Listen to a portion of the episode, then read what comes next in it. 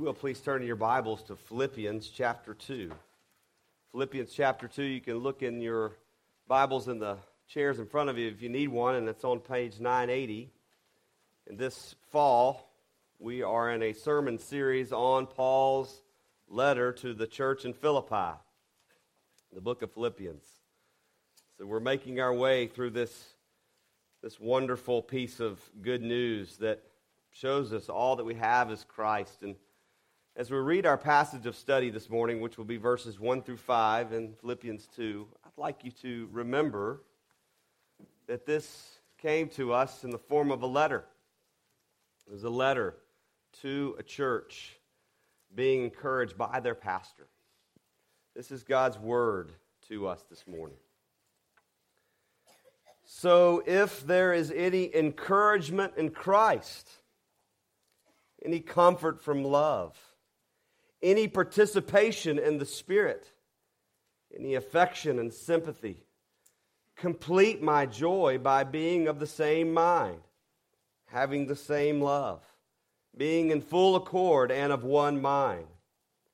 Do nothing from selfish ambition or conceit, but in humility count others more significant than yourselves. Let each of you look not only to his own interests, but also to the interests of others.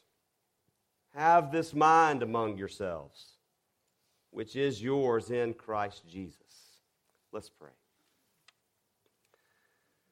Father, we thank you for your holy word. We thank you that we have in our own language. We thank you that you did not leave us alone, that you gave us these instructions, this encouragement to help us live the Christian life and to look to Jesus. So we look to him now and we ask for your blessing on it as we study your word. In Christ's name, amen. Again, one of the, the challenges that, that preachers often have as we preach expositionally through the scriptures, verse by verse, and books of the Bible, is helping the congregation understand these verses don't just exist in a vacuum. Uh, they, they all work together. In other words, all Scripture is related, all Scripture is connected, all Scripture is one story. And in this case, the Philippians, this letter was written to real people in a real church. And that's helpful for us to keep in mind as we study this book, and specifically as we study this passage. Originally, we know that the book of Philippians, it did not have chapters and verses. It would have been one long scroll that would have been read to a, a local church. And in our passage today, Philippians 2, verses 1 through 5, it's connected to what was said before. So if you want to let your eyes look in, back in chapter 1, specifically verses 27 through 30, we see here's kind of the connector between chapter 1 into chapter 2 with what Paul has been saying. And at the end of chapter 1, he said that Christians are called to live lives worthy of the gospel of Jesus Christ. And so, this exhortation that Paul gives to the believers here is to live lives worthy of the gospel of the Lord Jesus Christ. That exhortation is actually continuing into our passage of study this morning. And so, what the apostle is teaching here, the church, is that the call to live a life worthy of the gospel of Jesus Christ is a call for Christians to be unified in the faith.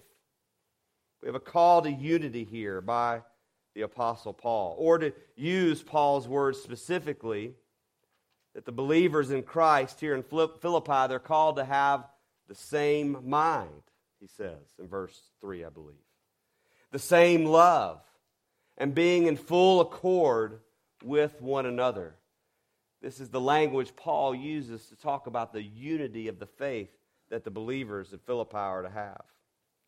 Now, let's be sure here, the Apostle Paul is not talking about unity in the sense of, you know, can we all just get along? You know, can we all just be on the same team? He, he's not saying that all Christians are supposed to dress alike or look alike or even agree on every single subject matter. But what the apostle here is calling the church to here is that when it comes to the gospel, and when it comes to living out the gospel, Christians are to be unified. We're called to be one in the body of Christ. And so this means that the way we treat each other, it, it matters. The way we live our lives together, that matters. When Jesus says to love your neighbor, that first and foremost means those that are closest to us in the church. Perhaps the most practical way we can demonstrate loving our neighbor is in the context of the local church. But apparently, here in the Philippian church, there were some that were not getting along. They were struggling. Maybe there was some, some strife, some dis- disagreements. And I don't think that their struggle amounted to the same struggle and the same strife that, say, the church in Corinth or Galatia had, because in those letters written by the Apostle Paul, he was a disappointed father writing to his, his children. He was upset with them. And so here in Philippians, Paul's not, you know, dressing down the church in Philippi saying, How dare you? No, he's, He's calling them to unity and he's calling them to, to, to, humility and he's calling them to love one another. But apparently there were some disagreements later in the letter, and you can flip ahead to Philippians 4, verse 2. There were some women in the church who were not getting along. And the Apostle Paul actually calls them out. He says, I entreat Euodia and I entreat Syntyche to agree in the Lord. They were causing quite the stir. But again, the Apostle Paul didn't say, can't we all just get along? No, he calls for agreement in the Lord. In other words, when it comes to the gospel of the Lord Jesus Christ, when it comes to our relationship to one another in Jesus Christ, we can and must have agreement. And so in our passage today, Paul will mention four truths four truths on how we can and do agree in the Lord. These are gospel truths that unify us. And then he will follow these four truths by the way we can practice this unity of the Christian life in the local church.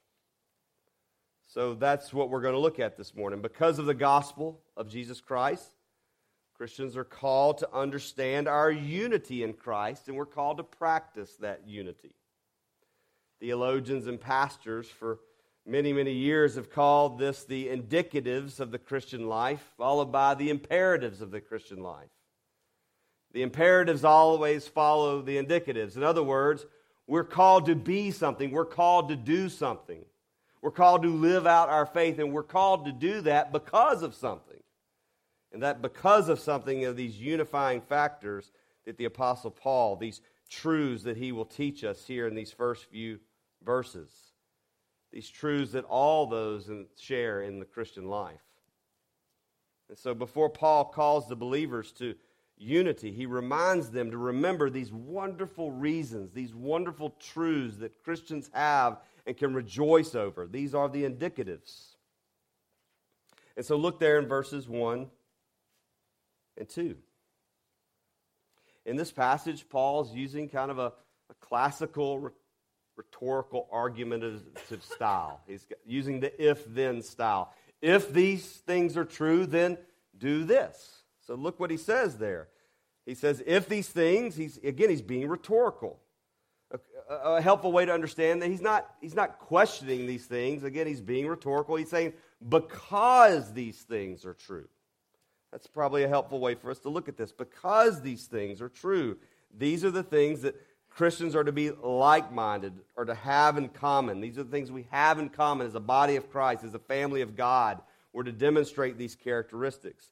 These are the things that mark all those whose lives have been changed by the gospel of the Lord Jesus Christ. And the first is because there is encouragement in Christ, he says. If there's any encouragement in, Christ, around 164 times there's about in the Apostle Paul's letter, he uses this phrase, in Christ, or in Him. In Christ. That's the summary of the Apostle Paul's theology that he teaches all throughout his letters.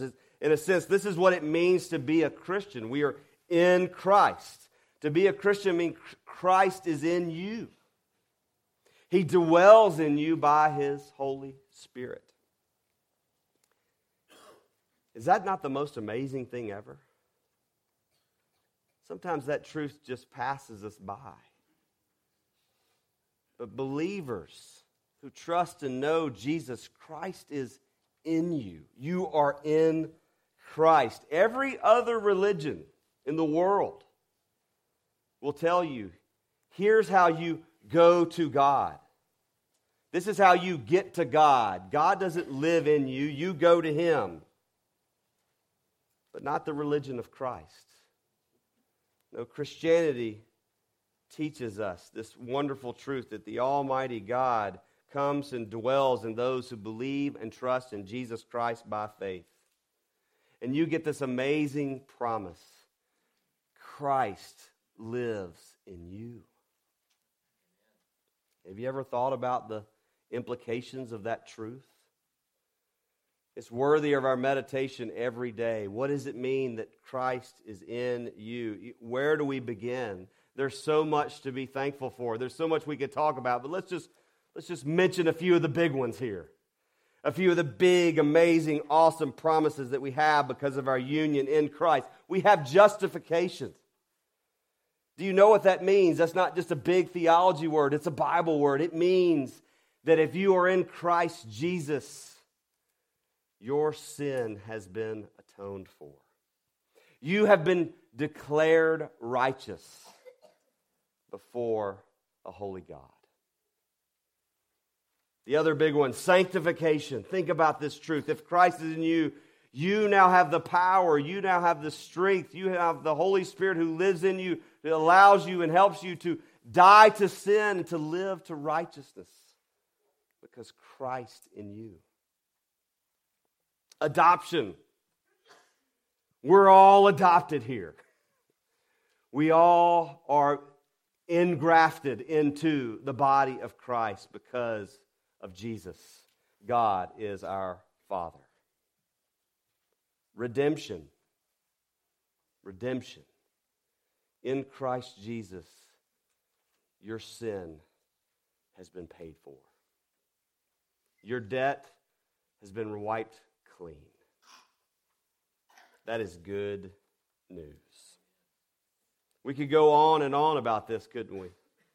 But, Christian, look how much encouragement that we have in Christ. How much good stuff we have because of Jesus Christ and being in Him. Church, let's all rejoice with one another and be encouraged that we are in Christ. And that's just the first thing he says. Let's look at the second indicative of the Christian life, the second truth. Because there is comfort from God's love, he says. Paul is very general here. He says comfort and love. But I think he's referring to the Father's love here. We can make that inference from other things he says in his letters. For instance, in Thessalonians, he says, Now may our Lord Jesus Christ himself and God our Father who loved us. How great the Father's love is for us. This is a truth that should cause Christians to rejoice and bring agreement among us. How deep the Father's love for us, how vast beyond all blessing. I think I've picked that song at least two or three times these past months. I want to keep singing it, and the music team keeps saying, Wilson, we keep, we keep singing that over and over and over. But it's true. It's good how deep the Father's love for us. Again, this is a truth that is, is unrivaled throughout the history of the world. Other, other religions, other, other cults, other sects would say you are a heretic for referring to God as your Father. But we rejoice in our God, who is our Father, who shows compassion and mercy and love abounding. He is the great God of the Bible. What great unity of faith we have in knowing that there is comfort from a loving God who is our Father. The third indicative or truth here is because we have fellowship with the Holy Spirit, a fellowship in the Holy Spirit. You see, now we have this complete picture of Trinitarian love and Trinitarian blessing. We have comfort We have encouragement in Christ, the love of God the Father, and fellowship in the Holy Spirit. We have encouragement in Christ, fellowship with the Holy Spirit who dwells in us. Again, an amazing truth unique to Christianity. If you are in Christ, the Holy Spirit dwells in you.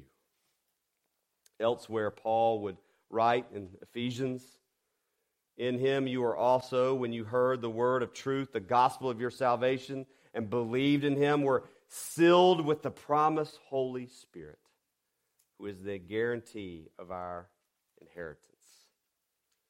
And the same, it is the same Spirit of God who dwells in all his people, building us up in the faith, allowing us to have this koinonia fellowship, this fellowship and partnership in the gospel, that this true fellowship, this true unity and participation with one another, the Holy Spirit binds us all together. We can rejoice with one another over this fellowship that we have with each other through the Spirit of Christ Jesus.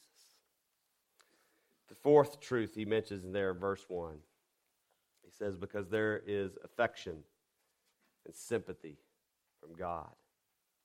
These words could also be translated as compassion and mercy. And of course, these are gifts from God. Paul would tell the Romans in verse in chapter 12 verse 1 that in, in view of god's mercy because of god's mercy we are called to, to live sacrificially and one of the ways that we live sacrificially is by loving one another, showing affection, sympathy, and compassion, and mercy. And of course, this reminds us of our God, who is compassionate and gracious, slow to anger, and abounding in love, whose love is higher than the heavens are above the earth. We have these things, and we are called to show these things.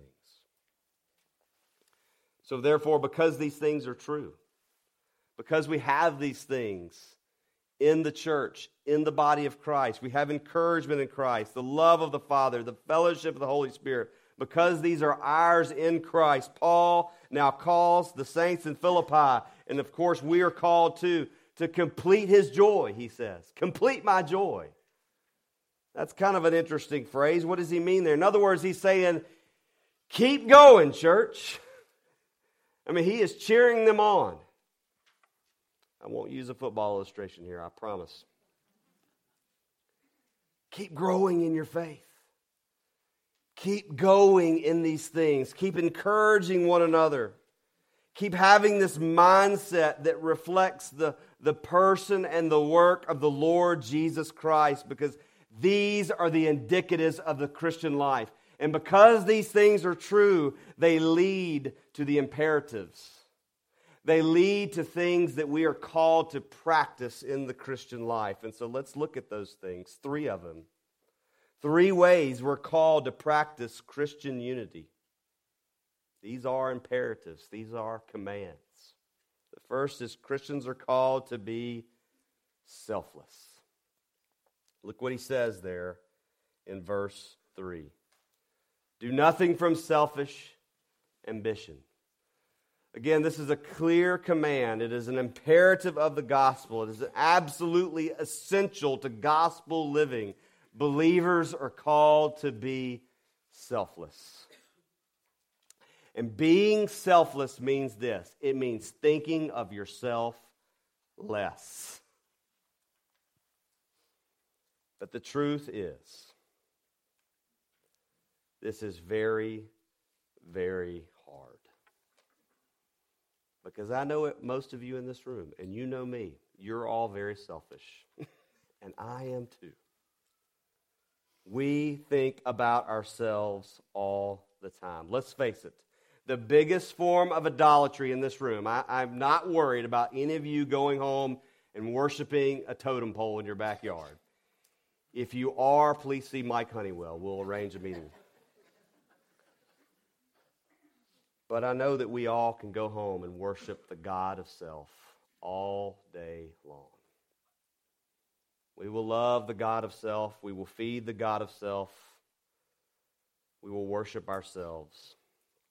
It's one of the biggest ways that sin has ravished our lives and has made us completely self centered. It's depressing.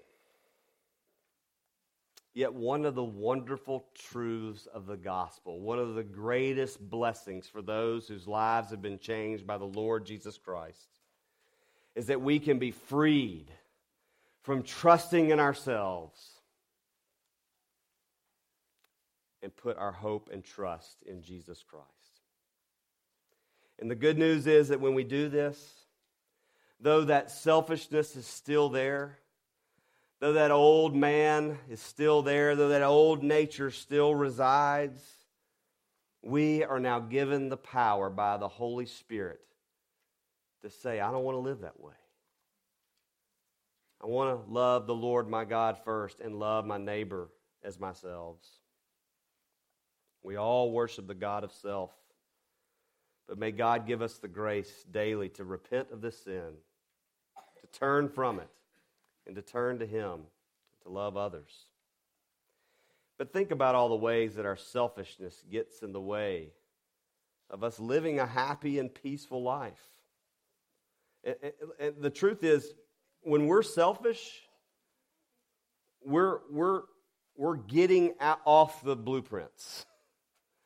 God created us to love Him and to love our neighbor. And so when we want to put ourselves first and love ourselves first, there's no happiness, there's no peace, there's no satisfaction. And this is why it can rear its ugly head in our marriages. How many conflicts are created in our marriages because we are selfish? Because we want to be right. And we want to prove that we're right, and we want to show that we're right, and we want to be justified when we are right. We want to win every argument. And some of you are smiling and going, it still doesn't work even if I win.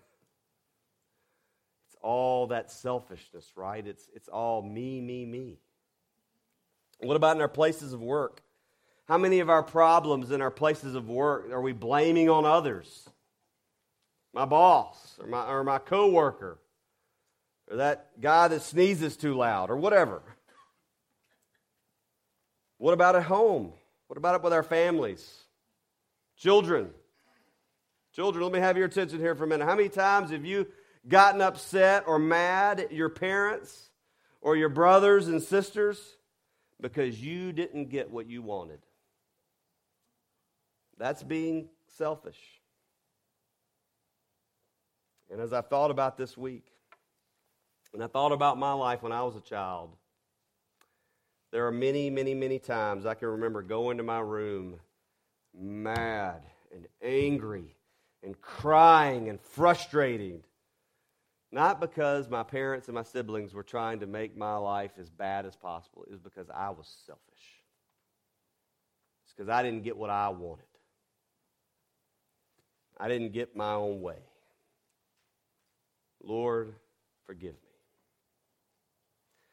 The truth of the matter is, if we're all living our lives this way, dead set on being right and putting ourselves first, first living out of selfish ambition, at, no matter what the cost, it will always end in disappointment. The fruit will be borne. But the chief way we can practice selflessness is remembering that our first inclination is always to be to put ourselves first. We need to recognize that is our natural inclination. And so we need to recognize it and we need to ask God to help us recognize it and repent. Do nothing out of selfish ambition, Paul says. But there's a second imperative here. And he says, Do nothing out of conceit. In other words, Christians are called to be meek. Do nothing out of conceit, Paul says, or vain conceit. In other words, just like our selfish nature, we're not to be conceited, which is to be prideful or boastful or arrogant.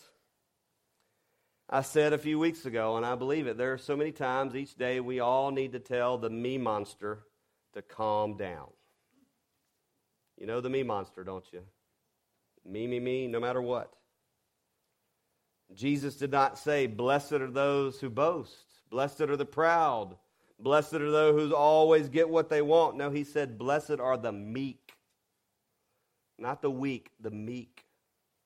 Those who are lowly, and humble. For they shall inherit the earth, our Lord says. How peaceful how harmonious would our, would our homes, would our churches, would our lives be if we, if we all practice being meek? The third, and perhaps greatest there, imperative that we are called to in the Christian life is that of humility. Christians are called to be humble.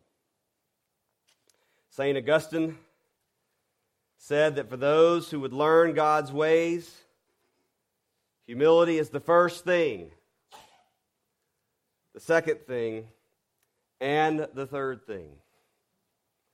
It is reported that someone once asked the famous reformer Martin Luther to name the three great virtues of life, and he said, The first is humility, the second is humility, and the third is, you got it, humility the ultimate Christian virtue. How do we define humility? Paul actually does for us. Look there in verse 4.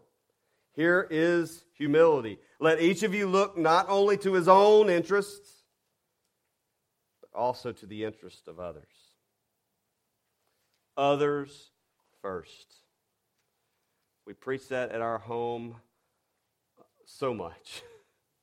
at our schools. We want to preach that at our church. Lord, give us the grace to live others first. This is the great Christian ethic. Humility is a wonderful virtue. And it's illustrated for us over and over and over in Scripture. Remember the Pharisee and the tax collector that we read about in our Scripture reading this morning. It's easy for us all to be like the Pharisee, right? Lord, I'm here at church today. I, I gave my tithe. I, I, I got my children here. I'm doing well. But the tax collector was off in the distance. He didn't even feel worthy to approach the, the Lord in worship. And he beat his breast. Lord, have mercy on me, a sinner. We're all called to have the humility before God like this tax collector. As one of those great Proverbs in the scripture says to clothe yourselves with humility. Clothe yourselves, all of you, with humility toward one another, for God opposes the proud but gives grace to the humble, Peter says. I'm sure that there are tons and tons of lessons in my life that the Lord has taught me humility, but maybe one of the biggest ones I remember is when I was a young college student. The Lord called me to serve here in North Alabama at a Christian camp for boys. So here I am, 19 years old, and so this is what you can do to teach humility to a 19 year, nine year, a 19 year old. Give them a cabin with 10 8 year olds. I'm still not sure that director was practicing, practicing wisdom when he did that with me. It was hard because it was all about me. And, and college can be like that. It's all about me. I want to serve me. I want to do what's, what's best for me. I, I want to live for me.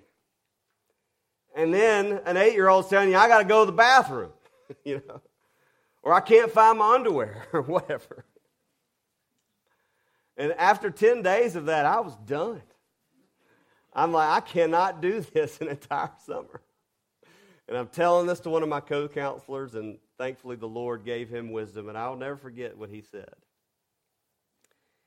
He said, I've been struggling too. But I've been thinking, you know, these eight year olds, their actions, their attitudes, that's the way I am before God. I'm like that before God, my Father.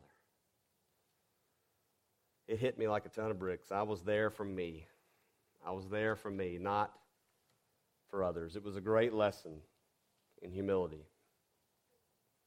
Here's how the church, here's how we are to practice humility put others first. Think of others first. Ask yourselves, how can I serve my brother or sister in Christ? How can I put their needs first above my own? This is so hard to do. It's so hard to do in the church because it's so easy to complain, right? We want to complain about this or that. We need changed hearts. We need power outside of ourselves to put others first, to live humbly before the Lord our God. But as we close here, we must always be careful that we don't summarize Christianity as just a list of do's and don'ts. Be this, don't be that, right? That's not what Christianity is. This is why we started with the indicatives. This is why we started with these truths that we need to hold on to and grasp that lead to the, the imperatives, that lead to the way we are to live our lives. We're, we do not see Christianity as a set of rules. We need to be reminded that Christianity is about a person. It's about a person. It's the person and work is in Christ alone our hope is found. It is He that we follow. It is Jesus that models for us the Christian life. It is He who demonstrated the others first mindset, even to the point of death death on a cross. And so, for this reason, Paul appeals to Christian unity that is rooted in the gospel, which is to say, it is rooted in Christ. He is our example. He is our head. He's the mind that we are to have. How do we overcome our selfishness and our vain glory, our conceit? We look to Jesus. We strive to have the mind of Christ. How do we practice humility? We, we look to Christ who humbled himself. We'll read here next week, even to death on a cross. What is to be our motivation to put others first? Is to look to him who lived and who died and who rose again. The mindset that we are to have is that which is demonstrated for us by our Lord and Savior, Jesus Christ. And I can't wait for our passage next week as we see these wonderful truths unfolded in the following verses. May God help us to walk humbly before Him as we look to our Savior. Let's pray. Oh Lord, we, we freely confess to you that this is hard. If we honestly look at our lives and at our hearts, we are selfish. Thank you. Thank you that we have a Savior who is the ultimate example of selflessness. Thank you for his humility, his love his others first life that he lived. He lived it perfectly for us. And so, Lord, by your Spirit, would you help us to love you with all of our heart, all of our soul, mind, and strength, to love our neighbors as ourselves. We pray in Jesus' name. Amen.